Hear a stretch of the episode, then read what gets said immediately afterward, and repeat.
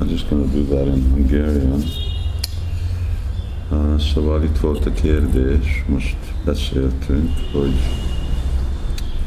hogy van, hogy Krishna nem hagyja el Brindavan, de ugyanakkor látjuk, hogy megy Maturába és Dvorkába. És ezt a témát, ezt Chaitanya Mahaprabhu is válaszolta, amikor Rupa Goswami jött Jagannath Puriba, akkor uh, egy éjjel Satyabamba Pur abba a faluba aludt, és uh, és akkor Satyabama jött álmába, és mondta, hogy írjál rólam egy szép dramát, és én kegyemből nagyon szép lesz. Szóval hát elkezdte ezt írni, Rupa Goswami, vagyis szervezni, és amikor eljött uh, Puriba, akkor Chaitanya Mahaprabhu mondta neki, hogy ne próbáld kivinni Krishnát Brindavanból. Krishna Nanda Maharaj fia, és Sóra anyja fia sose nem hagyja el Brindavant, és akkor idézte ezt a híres verset, Brindavanam Pratagyan Pádaméka Gacchati, ami is magyarázza, hogy az, aki marad, az Swayam Bhagavan Krishna, és az, aki elmegy, az meg anya a Devakinak a fia, Vasudev Krishna, Yadukumar úgy van mondva. Szóval ez a Yadukumar, ő az, aki van Maturába és Dvorkába, de Brindavanba Krishna láthatatlanul marad az aprakat formájába. és ez így is van most is. Kettő dolog van, prakat, aprakat, amikor mindenki láthatja Krisnának a kettelését, az úgy van hívva, hogy prakat, és amikor Krishna elhagyja, az ő kettelésének vége van, az úgy van hívva, hogy aprakat. Szóval ez a aprakat lila. Ez örökké megy, most is Brindavanban van a aprakat lila, és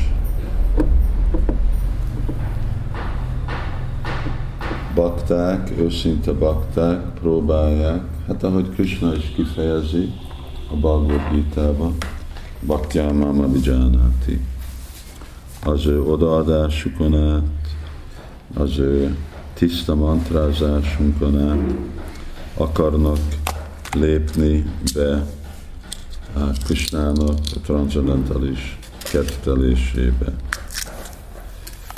Prémanjana Csürita Bhakti Virócsanéna. És akkor úgy látni ezeket a ketteléseket.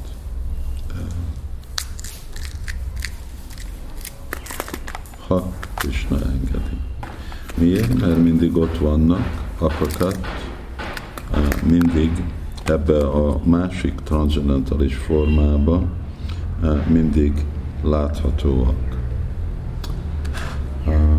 És így van is, így Mayapurban, mi is itt vagyunk, és hasonlóan az is van mondva, hogy adjápi széli a konna góra roly, konya konya bagja van, de kibári baj. Azok, akik nagyon bagja van, nagyon szerencsések, szerencsés az azt jelenti, hogy akiknek van igazi szeretet Krisnának, ők most is látják uh, Chaitanya Mahaprabhu-nak a kettelését. Hmm. Szóval semmi nincs elrejtve tiszta Vajsnav szeme előtt, csak kell a megfelelő szeretet. És a másik része még volt, hogy hát a lelki világban is Krishna elhagyja, és hát ugye erről írtam a Krishna Sangatiba, hogy igen, Sanatana Goswami a véleménye alapon Krishna örökké elhagyja Brindávant, és örökké visszajön. De a dolog az, hogy a Brisbászik elfelejtik. Azt hiszik, hogy ez valamiféle állam volt, és elfelejtik, hogy Krishna elment, és megölte Kamsát, mert hát persze, hogy lehet több mint egyszer megölni Kamsát. És azt gondolják, hogy ez valamilyenféle állam volt nekik,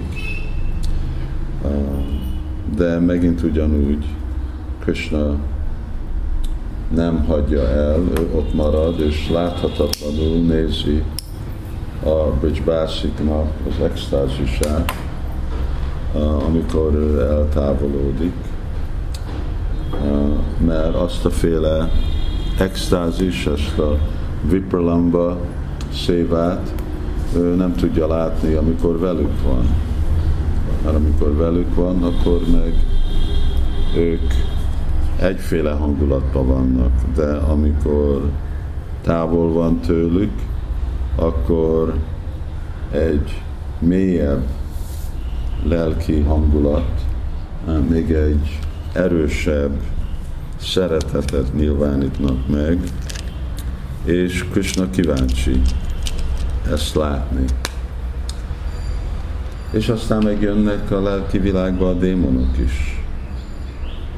Nem olyan démonok, mint az anyagi világban, hanem ilyen démonok, akiket joga mája teremt, azért, hogy legyen változatosság, hogy legyen élmény, és megint, hogy hát egy kis izgalmat hozzon legyen a Bridgebásiknak az életükben, és Kösnának az életébe, hogy ő is tudjon harcolni. Ezek a örök kedvtelések, amik történnek a lelki világban, amit mi próbálunk értelmezni, ami feltételezt kötött le eh, elménkkel, de valóságosan uh, nem nem tudjuk megérteni, nem tudjuk megérteni, mert pont az feltételhez kötött, azt jelenti, mi le vagyunk kötve. Ez olyan, mint hogyha valami történik száz métertől innét, de én le vagyok kötve egy 10 méteres kötéllel. Akkor én mit látok abból? Csak valami korlátozott perspektívát látok. Na most ez nem 100 méterre történik, hanem végtelenül nagy távolságban történnek dolgok. Amit látunk mi ebből, mit értünk ezekből a dolgokból, ez tőlünk nagyon távol van. És azért tudunk hallani róluk, kell hallani róluk, hogy a vágyunk oda menni, és tiszteljük.